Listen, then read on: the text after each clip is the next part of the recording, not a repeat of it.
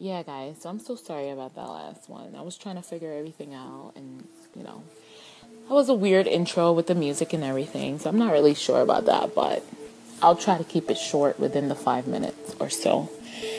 So, I'm just trying to bring a story about a girl who has lost her way and doesn't necessarily know how to come back home.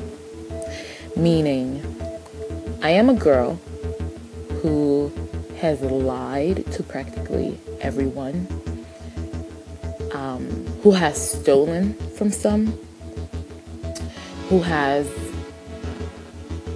been loved by many and is still loved by many, but those people who love her don't know who she really is. That is my story. I would say that I'm a very loving and loyal friend. But at the same time, I just, I really don't know where I fit in in this world. And because of that, I don't know who I am. And no one will ever, I feel like some people will never get the chance, even myself included, to find out who I really am.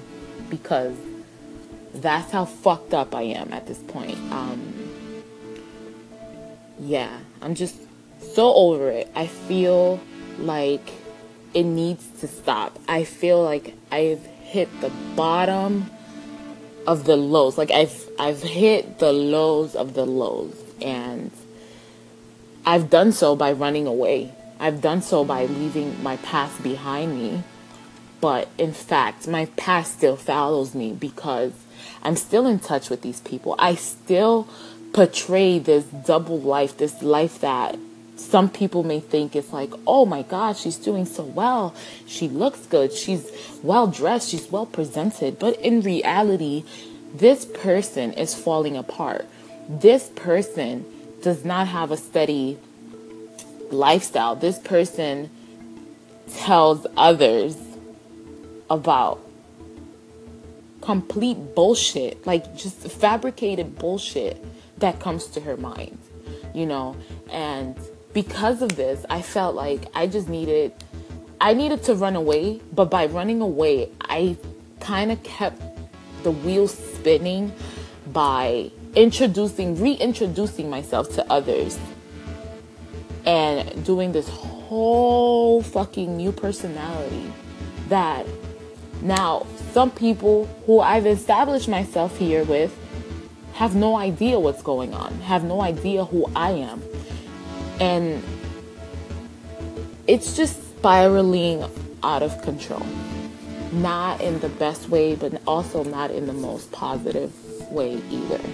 It's like it's like saying like being in a like a freaking like I don't even know how to explain it, guys. Like it's tough as shit. It's really tough. But yeah. So I was born in the Bronx, New York, to a mother who loved and still loves me t- till this day. Um, she's just handicapped, had polio from the leg. Very nice Hispanic woman, and um, five siblings. So I have four sisters with me and one brother.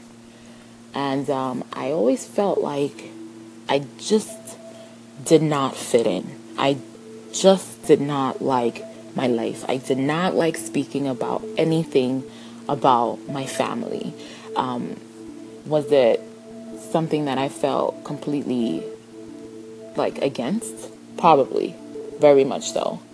But most of all, I just felt like my life wasn't as fabulous as I wanted it to be, as I wanted people to see me as. I wanted, I was always this character. I was always this, I'm still like this bubble, this light, this funniness, this, this joy, this comical person in front of everyone. And I felt that if I started to paint myself or paint myself as this person, people would like me.